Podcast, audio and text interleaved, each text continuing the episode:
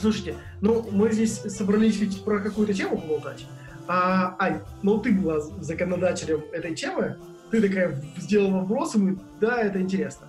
А, расскажи подробнее, почему интересна тебе эта история, а, что тебя беспокоит, и какая, какую ты там проблему видишь, которую можно подискутировать, поболтать, обсудить. Я, в общем, предложила тему самоорганизации команд, людей, вообще какой-то, а, наверное, личной даже самоорганизации. Начнем с этого. А, по нескольким причинам. Ну, во-первых, я очень сильно в это верю. А, вот, верю в людей, в то, что у них есть все-таки собственная мотивация что-то делать. Порой они просто не знают, что они хотят делать. И я, кстати, там, э, работая длительное время в HR, как раз с этой историей сталкивалась, потому что когда задаешь вопрос не какой у вас опыт, да, поделитесь, а что вы хотите делать, вот, ну, как бы взять ваш опыт, ваши там успехи, неуспехи, а вот что вы хотите делать, не знаю, в нашей компании, вот 90% кандидатов всегда возникала сложность на эту тему ответить на этот вопрос. А вторая история, что а, вообще, мне кажется, какая-то наша ментальность российская, она говорит о том, что у нас должен быть биг босс, который рулит и за нас все их э, решит, но мне кажется, новое поколение, ну такое юное поколение, оно этому не поддается, оно уже мыслит совершенно по-другому, и я очень на них рассчитываю что они как-то эту историю сильно поменяют, то есть мы уйдем от э, э, того, что у нас должен быть царь, который за нас все решает и создает нам э, какую-то среду, и э, будут, ну, как-то и по-другому и, и организации строить, и общество по-другому начнут строить. Вот э, это, наверное, второй point. Третий, а сейчас мы там, большинство работают все на удаленке, я так уже, в принципе, два года работаю на удаленке, а, и для меня эта история говорит о том, что если ты как-то сам не организовался с утра, не знаю, не сделал зарядку, не начал работать, не распланировал себе задачи, не договорился со всеми про сроки, то ты просто все зафейлишь. Вот, то есть ничего у тебя не случится, ты прилежишь на диванчике, э, почитаешь, может быть, хорошо, если книжечку или посмотришь сериал, и все на этом. Вот, с котиком поиграешь, если, дай бог, у тебя котик или собачка есть, у меня нет. Поэтому мне не с кем поиграть, меня никто не отвлекает. Вот, поэтому э, самоорганизация вообще вышла на первый план. То есть сейчас вот прям про проверка нас на способность э, работать без вот этого постоянного контроля. Я, правда, читаю тут а, большую группу в Фейсбуке, и HR делятся своими впечатлениями, как руководители э, внедряют э, э, фотографию рабочего дня на удаленке. Да, да, да. Я не знаю, это вообще какой-то трэш, мне кажется. То есть как это возможно? Но, видимо, они там отписываются каждые 10 минут в чате, там, что они в туалет ходили или еще что-то. В смысле, типа, они фотографируют, что они находятся на рабочем месте? Я не знаю, нет, ну то есть есть такой подход, э, если, ну, если ты знаешь, там в теорию какую-то углубиться, есть там типа фотография рабочего дня, это когда ты все поминутно расписываешь, что ты делаешь, да. для того, чтобы, для того, чтобы, ну, как бы оценить вот всю нагрузку. И вот они пытаются на удаленке сейчас эту историю внедрить, чтобы люди, наверное, делали какие-то отчеты по, там за день поминутные, на что они потратили время, вот, сколько они поиграли с котиком. Из этого времени. Вот, поэтому вот таких вот три ключевых поинта, почему мне хочется поговорить вообще про самоорганизацию, и возможно ли она э, в России, может быть, какую-то вашу экспертизу на эту тему получить, ну и поделиться какими-то своими, наверное, кейсами, мнениями. Да, знаешь, автоп, э, зная Илью и видя, как у него двигается рука, я знаю, что он записывал. У меня были пометочки, просто мне очень понравилось. На самом деле, на самом деле, я, вот у меня тетрадка, я э, тут, э, несколько часов назад был э, гостем на одном э, семинаре у студентов, я там записывал, я такой, может, тетрадку взять, потому что Аня такая... Да-да-да, ну, столько интересных тем, что хочется, во-первых, не забыть, а во-вторых, уже так... Есть нужно сказать, да? Да, да, про, про свергнуть царя, перестроить общество и, в общем, верить в молодежь, которая сейчас должна самоорганизоваться лучше, чем ну, мне больше всего резанула история про, про царя, вот это вот, э, про какого-то руководителя, которому нужно прийти и отчитаться. Я когда читал книжку э, «Карта культурных различий», офигенная книга, если не читали, очень рекомендую, она про прям очень подробно рассказывает, чем отличается одна культура от другой, чем Штаты отличаются от э, там, Германии, от Японии, от России. И на самом деле так получается, что, собственно, да, действительно, Штаты ближе всего к России, Россия ближе всего к Штатам, но со своими отличиями. И вот э, там было, собственно, одно из поинтов, что у нас есть вот эта вот иерархичная история, и когда какие-нибудь э, финны приезжали, э, приезжают к нам работать, у них вот этот вот мискоммуникация, потому что нужно прийти и вот кому-то отчитаться, особенно на заводе каком-то и так далее. Мне было это так некомфортно, я такой, ну нет же, ну как бы, ну нет. Вот эта иерархия, она должна быть максимально сплощена. Но как-то почему-то вот не получается. Я на самом деле потом начал анализировать э, кейсы, которые рассказывает э, девушка в э, книге. И да, там видно, что в России есть вот эти вот, э, как сказать, ментальность, которая вынуждает нас идти, согласовывать, так, быть осторожным и так далее, и так далее. А, этот внутренний, как он называется, внутренний самозванец, чувствует себя внутренним самозванцем таким. Вот. Слушай, а ты про финнов говорил, правильно? Ну да. Да, я просто вспомнил, а, я как-то работал с а, партнерами с финами, и приехал в компанию, там айтишная компания была, у них была супер флэт организация, то есть их там человек 30, может быть, 40 было, и они прям вот у них вот эта вот самоорганизация по духу, они там выбирают, сами выбирают, там, чем им заниматься, это прям такой холократия настоящая. Mm-hmm. Вот. Но меня что поразило, что в конце первого вот этого дня стали водку. Вот всем, всем налили, и была как обязательная традиция, они в конце рабочего дня с партнерами пить с ними водку. Вот. И это вот, э, ну, как бы, очень, очень интересно, что они тоже такие все в едином порыве, они реально это делают просто так каждый день. Вот, и это их тоже такой обычный, обычный ритуал, они так самоорганизовались, чтобы как бы, хорошо заканчивать свой рабочий день. Вот, так что пример. Ну, так опасненько, опасненько можно спиться. Нет, я на самом деле, знаете, стала, ну, как бы еще глубже эту тему изучать, и я вот сейчас думаю про азиатский рынок, например, у них вообще э, э, как бы иерархичные структуры и босс над боссом. То есть считается, особенно в теплых странах, что ты не хочешь работать, не можешь работать, поэтому нужно 10 начальников. Если мы берем э, отели, то там за, э, как называется, да, ну не, не уборщица, а, общем, тот, кто там заправляет всю эту постель, убирает, а, вот, за ней приходит, проверяет менеджер. После проверки этого менеджера выборочно проверяются на этаже несколько номеров другим менеджером. Над ним есть еще один менеджер, который делает частичную проверку выборочно на разных этажах. Ну, в общем, вот так по цепочке. И, конечно, тут ни о какой самоорганизации говорить невозможно, потому что люди, вот, и они говорят, да, мы не можем работать без начальника, но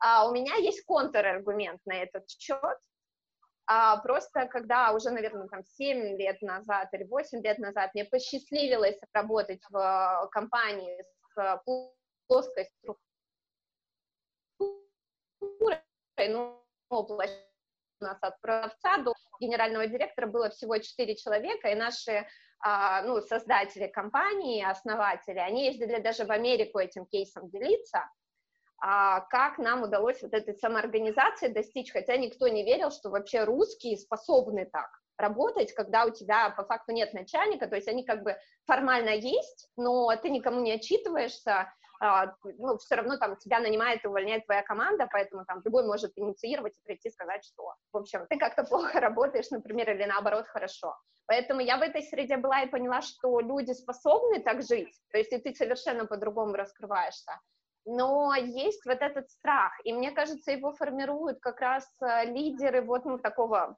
ну, будем говорить, прошлого поколения, что ли, да, у которых есть а, желание, с одной стороны, власти, то есть если мы говорим по ценностям, ведь у нас у всех ценности одинаковые. Мы хотим все равно там тоже, ну, там, кто-то в большей степени хочет власти, кто-то хочет признания, кто-то хочет, а, не знаю, самореализации. Просто у всех у нас это ну, смещается в ту или иную сторону.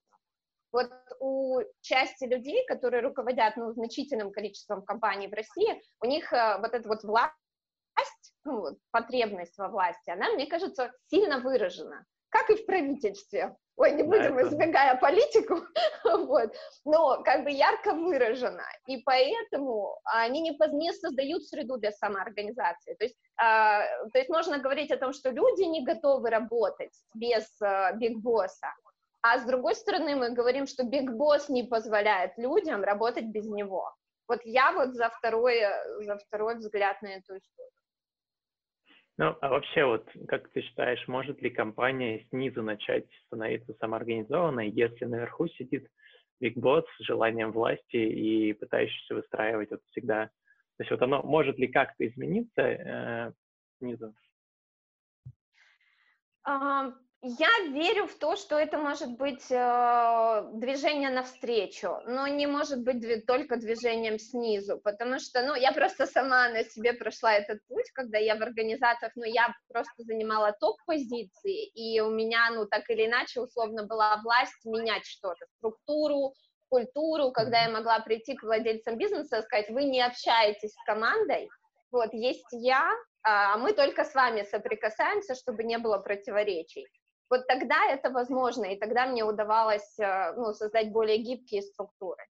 А если мы говорим о том, что люди пытаются, ну, то есть у них на, они на другом уровне ценностей, но там сидит красный лидер, который хочет власти, который хочет все контролировать, у которого только, типа, KPI, или, или даже он не может ничего посчитать, ну, давайте там штрафы внедрять, если люди что-то не делают, ну, бесполезно. Обычно просто люди быстрее из этой организации уйдут, чем что-то там ну, поменяется. Ну, должны же какие- какие-то быть требования а, к culture fit, к вот этим культурным особенностям тех людей, которые могут работать в такой плоской или приближенной к плоской э, структуре. А, то есть, мне кажется, что не любая организация может стать плоской далеко не, не любая. Ну, вот какие, какие блокеры есть для того, чтобы э, люди могли самоорганизовываться? Что, что может мешать? Ну, я думаю, что может им мешать? Ну, во-первых, э, мы говорим о том, что если э, какие-то вещи начинаются с лидера, то он просто не хочет. То есть я, например, когда там мне приходит с потребностью, там, ну, Анна, нам нужна agile, Трансформация, то есть мы хотим там построить вот такую плоскую структуру, где нет боссов, где люди свободны и генерят идеи, как в Гугле. Вот, я задаю вопросы лидеру для начала, готов ли он эту власть отпустить, потому что очень часто, что я вижу, что лидеры заявляют, что они устали от операционки, что они м- э, хотят заниматься стратегией. Когда ты им эту свободу даешь, они говорят, черт, а что мне делать? Я не понимаю, что мне делать, как это, а вдруг у меня, у меня реальные кейсы есть, когда мне э, CEO начинает говорить, я, говорит, самый ненужный человек по ходу в компании, потому что я ничего не делаю, меня делают люди, а я ничего не делаю. Да, да, у меня, у меня в такие моменты просыпается, э, надо чем-то заняться. Пойду. Да, да, то есть они... Да, то есть они вроде хотят, но они не могут. Второй, мне кажется, point, а, конечно же, есть а, вот эти регуляторные вещи, вот те, которые сильно зарегулированы, и на них есть влияние законодательства, я всегда, ну, как бы не рекомендую а, переходить на какие-то плоские структуры, потому что там нужно действовать быстро, четко и по указке. А, вот, есть э, сомнения, ну, как бы говорят о том, что в предсказуемых вещах, там, например, agile или вот история с самоорганизацией не работает на производстве, на строительстве. Я согласна там, где есть как бы цикл э, того, что нужно положить эту бумажку сюда, потом что-то переложить, потом что-то переупаковать, много автоматизации, например, там самоорганизация по факту не работает, потому что есть четкая структура и есть четкий план действий. Но с другой стороны. Если мы не используем самоорганизацию, у нас люди не креативят и не думают над тем, как оптимизировать эти процессы, как ускорить, как сделать клиенту лучше, а может быть ему упаковка не нравится, да? То есть ну, Поэтому... Слушай, организация — это про творчество, это про то, чтобы э, команда могла заниматься в определенном смысле творчеством. То есть тот момент, когда, э, вот, когда нужно четкое исполнение каких-то должностных обязанностей, вот вся организация, она скорее это, э, она мешает. Ну, то есть, если мы возьмем какую-нибудь военную милитаристскую организацию, ну, какая там, о какой самоорганизации там может быть, может идти речь. Если ты шаг влево или шаг вправо сделал, все, сорян. Э, вот. Поэтому... И да, Дим, э, еще хочу добавить, что творчество, да, но еще нужна ответственность. Вот как раз самоорганизация отличается от такого творческого хаоса тем, что люди, которые что-то творят, придумывают, они ищут ответственность, чтобы это все заработало, дошло до конечных клиентов и так далее. И вот тут, вот на этом этапе тоже, мне кажется, очень много есть как раз проблемных таких а, шагов на пути к самоорганизации, когда все начали думать, что все, власти нет, можно делать такие разные вещи, но вот научить человека брать ответственность, тащить до конца, вот это, мне кажется, одна из самых важных задач на пути как раз к построению там хороших самоорганизованных команд. Вот. И вот у меня такой вопрос. А как вы считаете, для того, чтобы красному лидеру, который а, там долгое время управлял компанией, которая, по идее, компания может быть, а, может работать по методу там, самоорганизации, плоскости и так далее, что с ним должно случиться, как он должен понять, что ему ценно движение вот в ту сторону, в сторону там воплощения, и с чего начать? Не сто процентов вопрос к тебе, поскольку... Дима такой. Честно, я, я, я, у меня есть только гипотезы пока на этот счет, а гипотезы пока не проверенные, то есть есть... Э, да. Про красного лидера просто я хотел немножко уточнить. Это в смысле тот чувак из 90-х? Ну, это, давай, чтобы мы не называли всех красных чуваками нас, это чувак, у которого в лидерстве обязательно власть. То есть если власть, иерархия, и это как бы основа. Вот когда все структурировано и работает, он считает, что все хорошо. Если что-то где-то начинает там творчески как-то самоорганизовываться, это хаос, беспорядок, нужно жечь, убивать и так далее. Окей. Uh, Ань, давай твою гипотезу, у меня есть какая-то мысль по этому поводу. Да, uh, значит, uh, в основном вот таких людей, ну, то есть чаще всего все-таки, допустим, основной пул клиентов у меня сейчас это люди, которые уже дозрели до состояния заботы о людях, но они не понимают, как это сделать не в сторону того, что мы все делаем хорошо для людей, а в сторону баланса. То есть мы думаем про людей, которые могут креативить, но создаем такую среду, чтобы все-таки люди результат показывали, да, потому что не забывать про вторую часть. Вот, вот они не знают, как найти этот баланс, и поэтому, допустим, они ко мне приходят. А, а красные лидеры, условно, у которых власть, они чаще всего приходят, когда у них кризис сильный, и мне кажется, вот сейчас это просто ситуация показательная для этих лидеров, которые вообще не смогли перестроиться, и э, они сейчас либо умрут, реально умрут, потому что они, ну, они не могут вообще адаптироваться к новой реальности, их, их э, команда, они не готовы ни к чему, они ждут решения от лидера, а лидер сам не знает, что делать, вот для них это просто огромный, ну, как бы вызов, то есть либо умереть, либо как-то перестроиться, поэтому вот кризис, когда обороты падают, у меня несколько приходило таких клиентов, у которых были миллиардные обороты, которые были в топ, ну, как бы в лидерах, они внедряли инновации, а в какой-то момент все настолько стагнация началась, и ни команда не готова брать на себя ответственность. И вот они пришли, говорят, мы почти на нуле,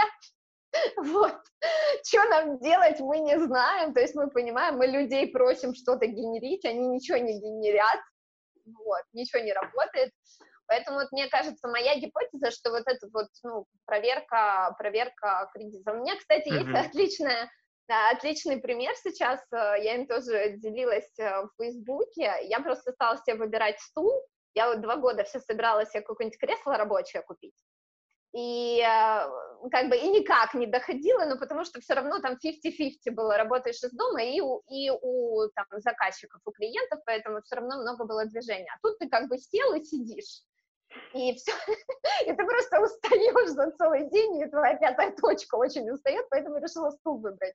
но все еще это, ну, как бы, там, две недели назад, пока еще не запрещено было выходить, я поездила, посидела на стульях, значит, выбрала несколько вариантов, подошла очень, кстати, очень э, до сути. Я, значит, пересмотрела кучу видео, какой стул лучше взять, там, подлокотники, не подлокотники, какая должна быть спинка, может, нужна эта, эта штука или нет, в общем, за, за, за, под головой. Вот, и остановилась на геймерском стуле. Вот, он мне очень понравился, я на нем сидела, да, не Ты играешь в игры? Знаешь, знаешь, был такой, царян, э, был, э, был такой видос про геймерский стул, там было то, то ли чипсы, то ли еще что-то. Он еще, там электрическая рука, которая, короче, чипсы достает, и тебе прямо вот я, у меня такой штуки нет, но, но есть и с массажной какой-то штукой, это разные. Ну, в общем, я выбрала, выбрала просто хороший, комфортный геймерский стул.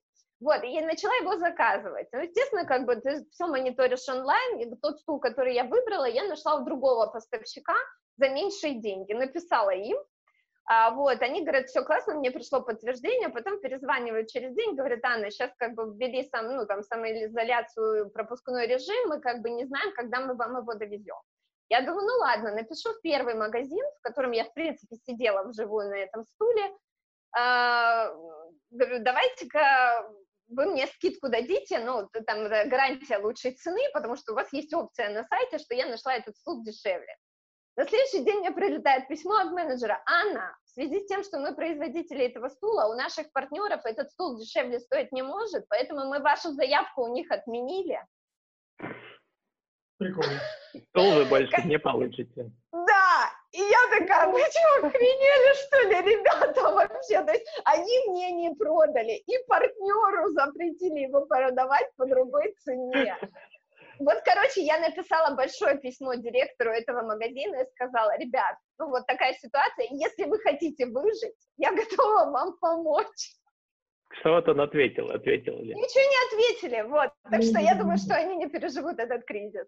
Да, слушай, э, если вернуться к э, красному, красному э, лидеру, да, э, у меня был поинт, что... Красному вину еще можно вернуться. Окей, ну не моя а, Красной воде нормально. Так вот, а, так вот, а, у меня поинт, что, во-первых, всем это нужно. Ну, в смысле, если, если у него вот такая позиция в жизни, что власть — это как бы ключевая, ключевая ценность, ну и окей, ну, просто он дальше внутри строит организации на, по этому принципу. И подбирает... До сих пор пока это работает. Да, да, да. Ну, в смысле, подбирает людей по этому принципу и так далее. Ну, слушай, мне кажется, что чаще всего вот именно вот такой э, явно выраженная история, она в каком-то таком а, условно классическом бизнесе. Другое дело, что он, этот классический бизнес должен перестроиться или умереть в какой-то момент, но это означает, что просто как бы один лидер придет на смену другому как синие на воротнички на белых воротничках и так далее. Вот. А второй поинт у меня был про то, что, э, да, собственно, лидеры меняются в кризис. Ну, блин, э, как раз то, о чем ты говорила, что кризис является одной из ключевых точек, которые создают мотивацию. Ты такой идешь и перестраиваешься. И все, что мы сейчас делаем, в смысле, все вот это вот окружение, весь этот онлайн, ремоут, кризис, пандемия и так далее, это про переосмысление себя. Переосмысление про перестройку себя, про изменение себя и так далее, и так далее. И вот, э, собственно, к чему оно должно привести? К тому, что те кто, э, лидеры, те команды, которые смогут приспособиться к, вот, к этим изменениям, они выживут и начнут дальше развиваться, процветать. Те, кто не сможет, ну, блин, сорян. Ну, знаешь, мне кажется, что у нас в России не так много компаний, которые дошли до самоорганизации просто по одной причине. У нас такой кризис каждые 4-5 лет. И просто, просто не доживают компании, то есть они же должны дозреть, они должны дозреть до этого состояния, они не дозревают. Эволюция жестокая в России. Да. Вот, то есть им надо дозреть тогда быстрее до следующего кризиса, ну, чтобы адаптироваться, а они не дозревают, и как бы, и все. Слушайте, у меня где-то э, была водочка, я сейчас постараюсь найти ее, про то, как меняются лидеры в, вот, в кризисное время. А, это не, не российское исследование, это про зарубежная история. Вот. Это кто же это был? Кто же это был? Это был Бен Хоровиц. Бен Хоровиц. Окей? Uh-huh. Вот, и он, собственно... Видел, да? Там табличка такая. SEO мирного времени и SEO военного времени. А по факту у нас сейчас... Табличку не видел, Хоровица видел. И руку жал, и обнимал, и мед пил. Да. А, а, так вот, SEO мирного времени, SEO военного времени. Тут есть прикольные штуки, с которые, мне кажется, немного противоречат той самой истории, что э, лидер вот в такое вот кризисное время должен такой самоорганизации и так далее, и так далее. Мне кажется, что как раз наоборот. Э, собственно, в этот момент происходит, ну, я и в том числе по себе сужу, честно говоря. Илья, как у вас, Ань, как у вас, что вы замечаете? Что в это время, э, наоборот, э, мышца сжимается для того, чтобы э, вот быть максимально в теншене в каком-то сюда повернуть, сюда повернуть, ну, в наблюдательности и так далее, и так далее. Сейчас я, я сейчас что-нибудь найду. Например, культура. Как меняется культура в компании мирное и военное время. Не повышает голос, старается не материться.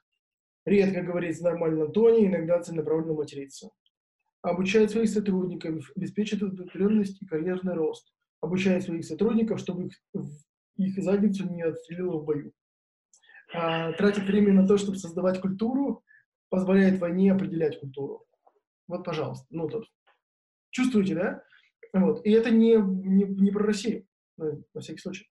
Процесс. Mm-hmm. Процесс. Считает, что правильный протокол ведет к победе, нарушает протокол, чтобы выиграть. То есть не строит протоколы, а нарушает протоколы, чтобы как-то маневрировать.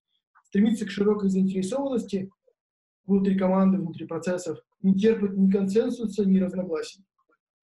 Э, готов терпеть отклонения от плана сочетания с усилиями и творчеством. SEO военного времени абсолютно нетерпим к отклонениям от плана. А, создает масштабируемые машины найма, создает HR-организации, которые могут увольнять сотрудников. Это небольшие выдержки. А, вот что думаете? Ну, я согласен абсолютно с Хоровицем. Единственный момент, что вот есть пик кризиса, и в пик кризиса действительно происходит так, что лидеру нужно ну, просто взять все в свои руки резко, понять, что делать, там, поднаправить команды, пересобрать, уволить и так далее. Ну, это как бы на верхнем уровне компании в любом случае там как-то нужно изначально сесть, собраться, подключая тех людей, которые готовы в это все впрыгивать и идти дальше. Вот. Но после пика происходит уже как бы такая стадия, когда нужно выплывать, и вот мне кажется, там от того, насколько бодро работает самоорганизованная команда, зависит то, насколько быстро компания вернется там, на прежний или более высокий уровень. Поэтому здесь вот эти вот две стадии, мне кажется, важно разделять. Ну, а если команда уже самоорганизована, и вот в момент, опять же, кризиса случается что-то, то как раз, ну, то есть если каждый участник очень, как бы, имеет большой кусок ответственности внутри, может быстро перестроиться, и вот это становится такая сильная машина, которая может, как бы, коллаборативно делать крутые вещи и даже в кризис, это круто. Но я такого прям не встречал, вот чтобы вот так работало в кризисные моменты. Аня, может, у тебя что-то есть? А, э, давайте вернемся опять-таки к термину самоорганизация. Почему-то очень часто у предпринимателей, ну не только в России, наверное, по всему миру, самоорганизация это равно делаю все, что хочу. Это не так. То есть холократия это один из, одна из форм организации, только одна, там, холократия, социократия и прочие, да, разновидности, agile, это тоже вся, ну, как бы форма этой самоорганизации. И бывают разные роли, разные структуры, бывает абсолютно плоская организация, бывает смешанная организационная структура, но при этом самоорганизованные команды.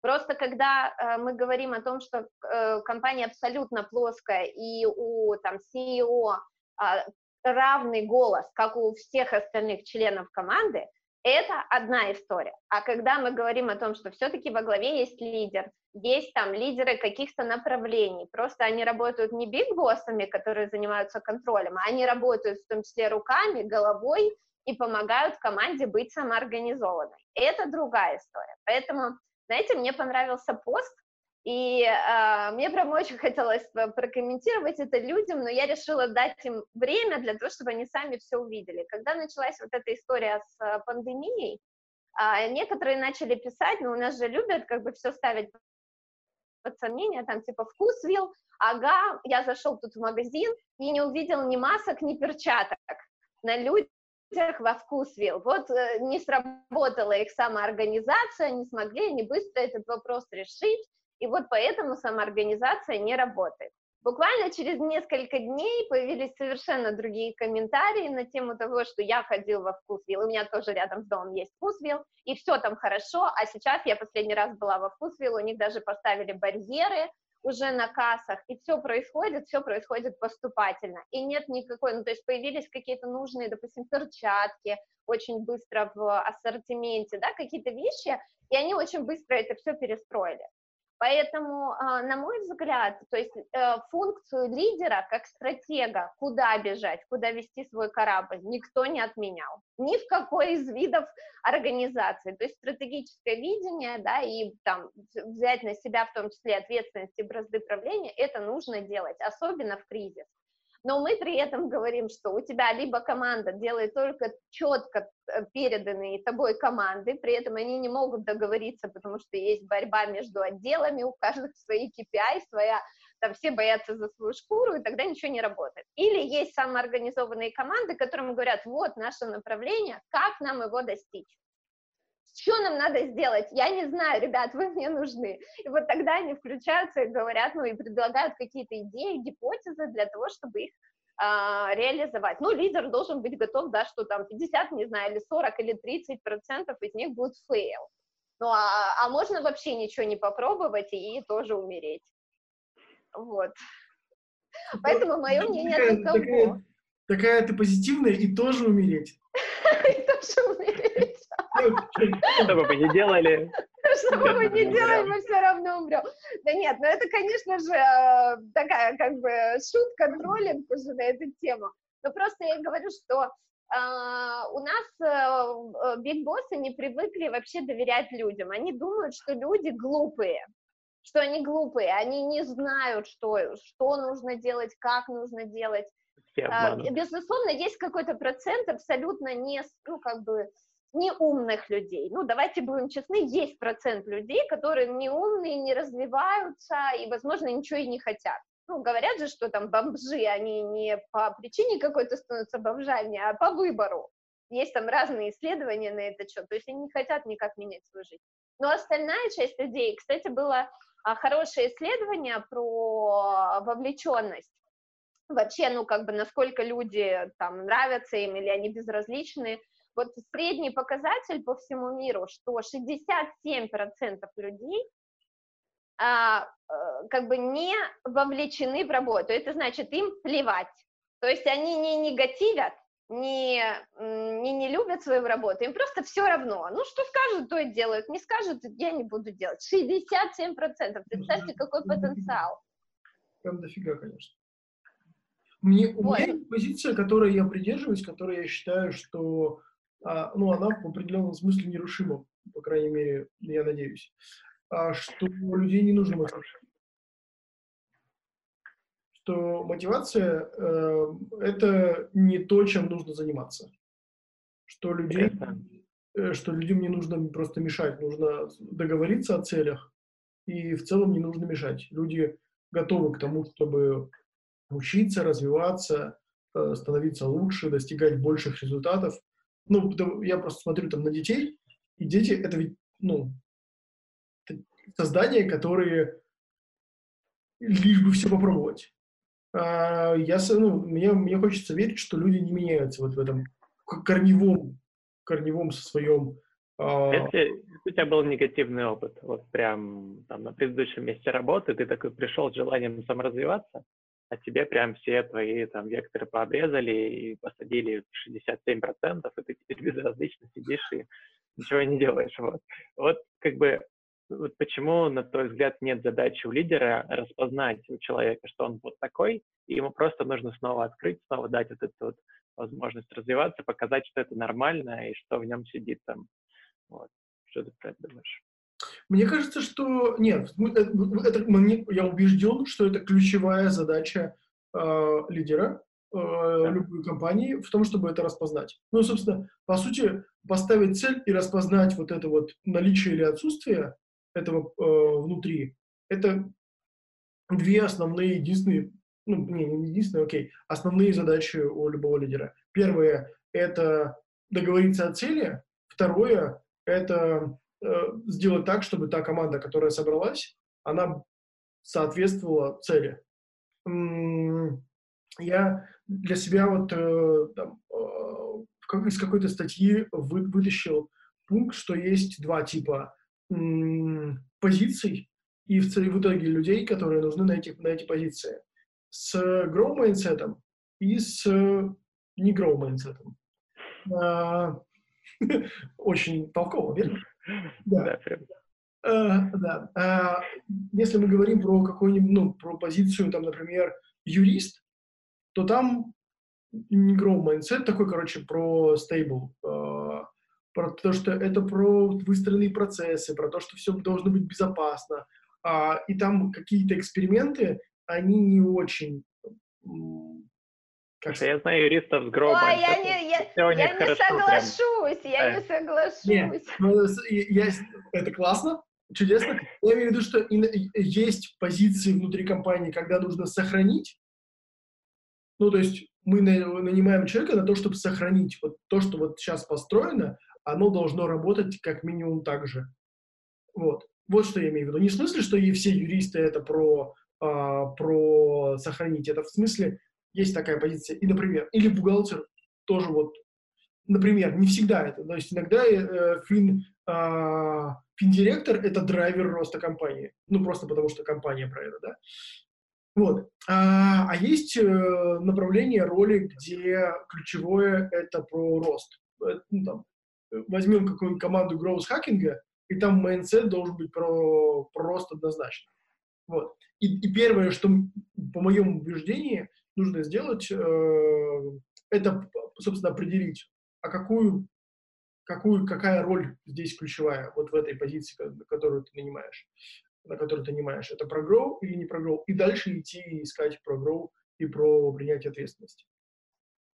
Я вот, а вот абсолютно с этим не соглашусь. Можно Ой, я, я просто скажу, потому что мне ножом по сердцу. Да. Я вот, э, ну, из своего там 8 э, плюс лет в HR, вот, да, и потом опыте и общего руководства компании. И сейчас как консультанта я вижу одну и ту же проблему. Я прихожу, например, к клиенту, говорю, у меня крутые, я тут всех набрал, у меня у них такая экспертиза, вот тот там работал, то там, еще у нас в России очень любят, если ты вдруг работал в каком-то супер бренде, тебя чуть ли не без собеседования берут. И а, проблема вся в том, что у нас все время меряют предыдущим опытом. То есть, если ты запускал, не знаю, какие-нибудь розничные магазины, то считается, что ты будешь крут и у нас, запуская розничные магазины. Но это не так. Никто не спрашивает человека, а хочешь ли ты еще раз запускать розничные магазины? Не, а при чем здесь э, про повторный запуск розничных магазинов? Смотри, просто мы говорим о том, что для того, чтобы родилась вообще эта самоорганизация, ну, то есть несколько факторов, мы рассмотрели со стороны того, что лидер должен быть к этому готов, что нужно и как, ну, как бы, как, откуда возьмутся эти люди, и одни люди должны поддерживать эту структуру, систему, а другие должны типа креативить. А, э, разные роли в командах могут быть. Может, человек есть, который идейный, да, который просто что-то сочиняет, но он реализовывать не может, ему в команду нужен человек, который побежит дальше это реализовывать. Есть человек, который доводит до конца, это все про метакомпетенции. Mm-hmm. То есть это от природы, вот то, что ты говоришь, mm-hmm. что у каждого человека есть как бы, ну, поведенческие вещи, которые в нем заложены, и вот он в большей степени к той или иной а, такой роли в команде склоняется. То есть кто-то зачинщик, ну вот он идею придумал, но больше он ничего не может э, с, этой идеей сделать, ему нужен кто-то в помощь. Именно поэтому команды должны быть разнородные. Но если мы говорим про то, а, как вообще этих людей сейчас ищут, то есть и э, рассматривают их в команды для того, чтобы получилась самоорганизация, у нас база, это ты говорил, что не нужно воспитывать людей, их мотивация — это а, основа. То есть если у человека нет мотивации, то он ничего не сделает. То есть самоорганизации не будет, потому что его нужно будет пушить все время. Именно поэтому у нас в России зачастую, на мой взгляд, то есть с одной стороны лидер не готов, а с другой стороны у нас вся система найма основывается на том, чтобы брать на предыдущем опыте.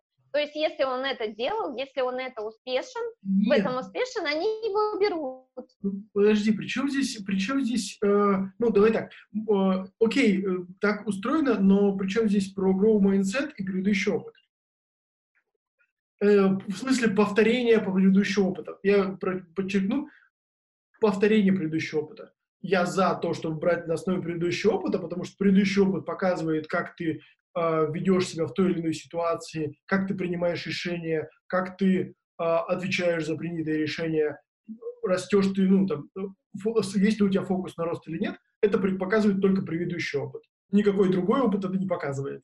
Твое желание, что, ну, я хочу а, вот этим, этим заниматься, этим заниматься, но если ты в итоге за всю свою жизнь, или как с момента, с момента, когда у тебя это появилось, у тебя не щелкнуло, чтобы это сделать, то сколько бы ты ни хотел, ты это не сделаешь. Ну, в, в, пока что-то кардинально не изменится. Ну, в смысле, если у тебя не было других, другого опыта делать какие-то другие вещи. Ну, в смысле, я сейчас поясню. А, если ты в какой-то момент такой, ну, хочу научиться играть на гитаре, но при этом ты никогда не ходил, ну, самостоятельно, не принимал решения там, заниматься спортом, ты до этого никогда не принимал решения самостоятельно э, к изучению языка, языков и так далее, и так далее. И вот вдруг ты такой, хочу заниматься э, гитарой, но уже год хочу, не верю, что ты через неделю начнешь заниматься ну не верю. Про grow имеется в виду, что человек такой, окей, вот я хочу сюда, я делаю что это для того, чтобы сюда добиться. И там дальше не важно, это он повторно открывает магазин или это он э, учится какому-то новому навыку. Мы, в общем, с тобой про одно и то же, только в разной плоскости. Я просто хотела сказать о том, что а, важно не только базироваться на экспертизе, то есть важно думать про ту, какую действительно я согласна с тобой, какую роль человек будет в команде выполнять, то есть кем он будет. И третья составляющая – это его желание, его внутренняя мотивация, потому что так часто бывает, что он уже 10 раз это делал, и на 11 раз в вашей компании он делать не хочет, понимаешь?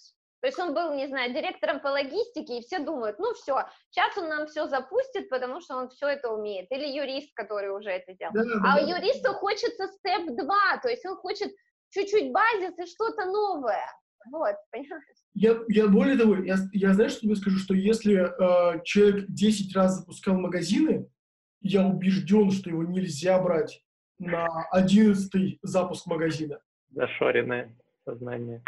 Ну, в смысле, это потому, что какого черта ты занимаешься, э, ну, там, на запуск магазина нужно полгода, ты занимаешься 6 лет, 5 э, лет запуском магазинов.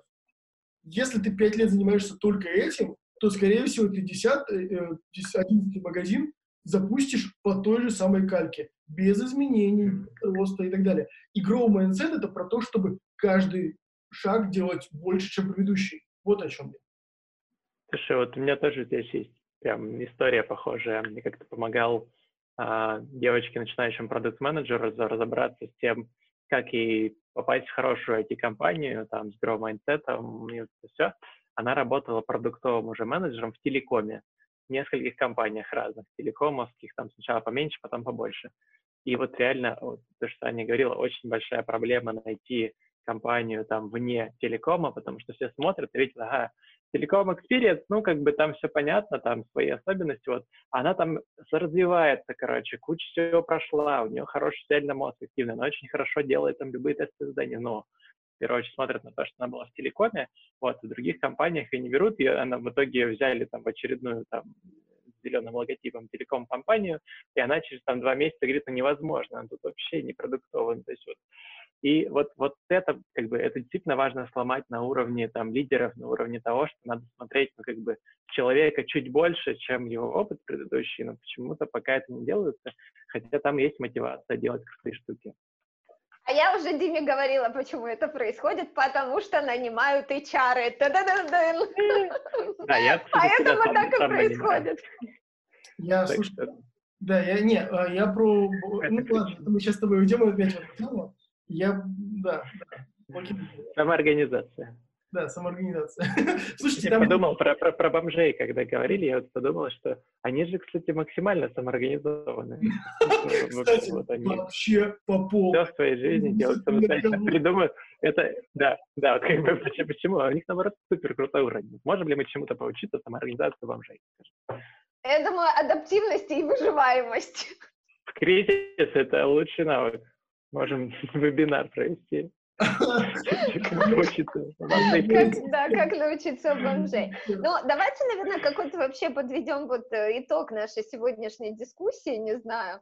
Вот эм, насколько вообще реалистична история, вот, э, Дим, ну, у тебя в первую очередь хочется, как у предпринимателя, услышать, э, какой вот у нас эм, потенциал тому, что все-таки лидеры будут меняться, и, и люди, соответственно, будут меняться, но я просто про молодежь уже сказала, что они, мне кажется, уже поменялись, просто не все лидеры к этому готовы, вот, но есть большой пласт людей, которым, ну, не знаю, 30 плюс, и которые сами не знают, чего они хотят, и, и, и как им себя найти, потому что им никто никогда не задавал вопрос, а что вы хотите делать?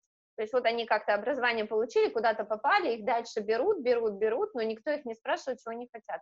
Это страшно. Вот, э, нас, да, страшно. Реально, то есть насколько все-таки вот в нашей стране потенциал э, самоорганизации, вот ты как предприниматель, что по этому поводу думаешь? Слушай, э, я, ну давай так, я фиговый эксперт в этом плане, потому что... Э, я красный лидер. Да, у меня все по струнке, да, да, особенно я. Вообще, сам, а, невероятно. Слушай, я никогда не думал, что я буду организо... вот, самоорганизованным чуваком. Оказалось, что фигачу только так. Я не представлял, не представлял, что такое. А, да, ужас. Ну, что я хотел сказать? Да, я, э, действительно, там, когда провожу собеседование, довольно часто вижу на вопрос, окей, какие у тебя цели на там, полгода, один из базовых вопросов, э, редко, ну не, ну, не редко, но не всегда есть ответы, что хочу туда-то, вот это, вот это, такой-то навык качать и так далее. Вот э, мне кажется, что э, один из основных пунктов про целом самоорганизацию, это же это про как бы, внутренний, внутреннее состояние человека. Ты понимаешь, у тебя есть внутренняя ответственность за себя, там, за то, что ты делаешь, за то, куда ты движешься и так далее. Понимаешь ли ты, что, что ты хочешь делать, чем заниматься, или не понимаешь. И вот эта вот вся история, о, слушайте, да, вот эта вся история, которая происходит вокруг коучинга и так далее, и так далее, а, мне кажется, что сейчас ее становится больше. Мне она а, сильно симпатична, потому что это означает, что у людей есть запрос, внутренний запрос на то, чтобы э, самореализовываться. А это означает, что и самоорганизовываться. Есть ну, еще внешний запрос, кстати. Ну, типа, мир слишком быстро меняется, поэтому для того, чтобы выживать в супер меняющемся адаптивном мире, мне нужно как-то начать там более активно да. меняться. Две эти штуки, которые сталкиваются и пересекаются, они просто вынуждают нас быть более организованными и более осознанными с точки зрения что делаю, куда иду, почему это делаю и так далее. Я согласна, что на самом деле вот последние, наверное, там год-два я стала замечать, что у меня очень многие знакомые стали ходить к психологам, там, к психотерапевтам. Первое, разбираться в себе. А, спрос на, ну, то есть очень большой тренд сейчас про, на карьерных коучей, вот, а, и многие, кстати, это новая профессия у экс-HR, да, которые помогают людям как-то разобраться, понять э, себя правильно, в том числе промотировать, а, не чувствовать себя несчастными на будущей работе, это тоже про осознанность. Многие стали заниматься медитативными практиками, что тоже очень способствует ну, такого осознания себя.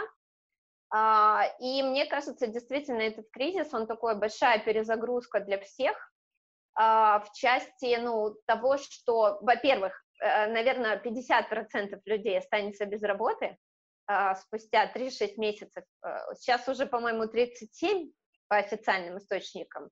А, да, в России, ну, которые там 20 чем-то заявили уже официально, а, по-моему, 13% э, на частичной занятости, то есть не полный рабочий день работают.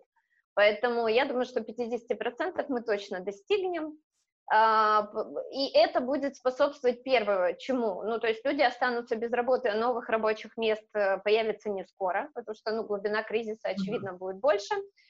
Вот, людям нужно будет как-то быстро перестраиваться, то есть свои скиллы начинать использовать, ну, на фрилансе как-то работать, начинать работать с консультантами, ну, то есть какую-то проектную деятельность уже вести. И здесь без самоорганизации вообще никак, поэтому мне кажется, вот это вот будет, действительно, скилл будет очень сильно развиваться. А, вот, компании осознают, что а, держать полноценный стопроцентный штат – это всегда риск, и это не очень выгодно, а, что можно работать малыми командами, а малыми командами это значит не нужны лишние начальники, возможно, какие-то люди не нужны в штате, то есть будут все-таки вот этот тренд, который говорили в Америке, да, что там 50% уже к 2021 году будут работать на фрилансе, вот мне кажется, сейчас это прям, ну, резкий скачок этого станет, потому что будут брать на конкретные задачи, на конкретное время, и в том числе ком- компании понадобятся а, ну, какие-то инструменты и внутренняя самоорганизация и структура, которая позволит работать с этими людьми. Поэтому, в общем, мне кажется, время обновления, вот, э, она, конечно, ну, то есть это не очень позитивно. Хотелось бы, чтобы это произошло э, органически. Ну, то есть люди дозрели, лидеры дозрели, пусть бы там потрясло чуть-чуть, но не так сильно. То есть это, конечно, эм, все-таки негативный фактор. Ну, то есть не, не хотелось бы, чтобы было так, но оно будет, вот, поэтому что, остается только с этим, Слушай, с этим ну, работать. Я, ну, я согласен с тобой, что в целом это все, все, что происходит, больно, но вот такая вот революция э, в сознании, она сильно ускоряет, сильно все ускоряет. И глобально я с тобой согласен, что э, очень большому числу людей, очень большому числу людей придется придумывать, как самостоятельно что-то предпринять. Предпринимателей mm-hmm. станет значительно больше. И на самом деле я считаю, что, ну, лично мое мнение, что это в итоге позитивный исход. Здесь еще, это причем больше, кажется, про индивидуальную самоорганизацию. То есть это меньше про то, сейчас будет как компания внутри это все выстроить, а больше про то, как каждый человек может перестроиться в новую реальность и уже с этим новым подходом к себе, к пониманию себя, к организации своего времени, и уже после этого к организации своей работы внутри компании подходить. Вот тогда, и это скорее, да, действительно вынужденная мера, но я тоже считаю, что это, ну, хорошая перемена надо уметь там только в насиженном теплом месте сидеть и входить опять же в 67%, а как-то это чуть больше думать, чуть больше быть гибким, перестраиваться и уметь под текущую реальность адаптироваться.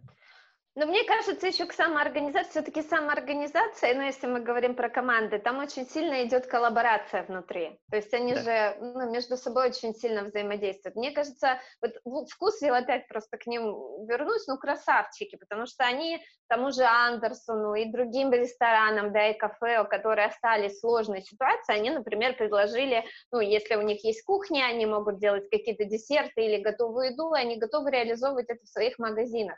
Вот такая коллаборация сейчас даже между бизнесами, она будет способствовать вот этой выживаемости, адаптивности, появлению новых каких-то моделей, и это невозможно было бы сделать вот в таких жестких иерархичных структурах. Пока ты со всеми десятью начальниками согласуешь, ну, как бы компания у тебя просто, у тебя уже такой кэш, разрыв в кэше, что, ну, ты уже не доживешь. Поэтому, мне кажется, это действительно вот такая какая-то совместная работа, и людям нужно, безусловно, объединяться, искать какие-то варианты. Мне кажется, может быть, перестанет вот это работать какая-то и личностная конкуренция, у нас же очень часто не любят, да, не объединяются, люди как-то говорят, фу, ты там плохой эксперт, вот я с тобой ничего не буду делать, а сейчас, мне кажется, время вот так всем объединиться, друг друга поддержать, вот, и быть самоорганизованными.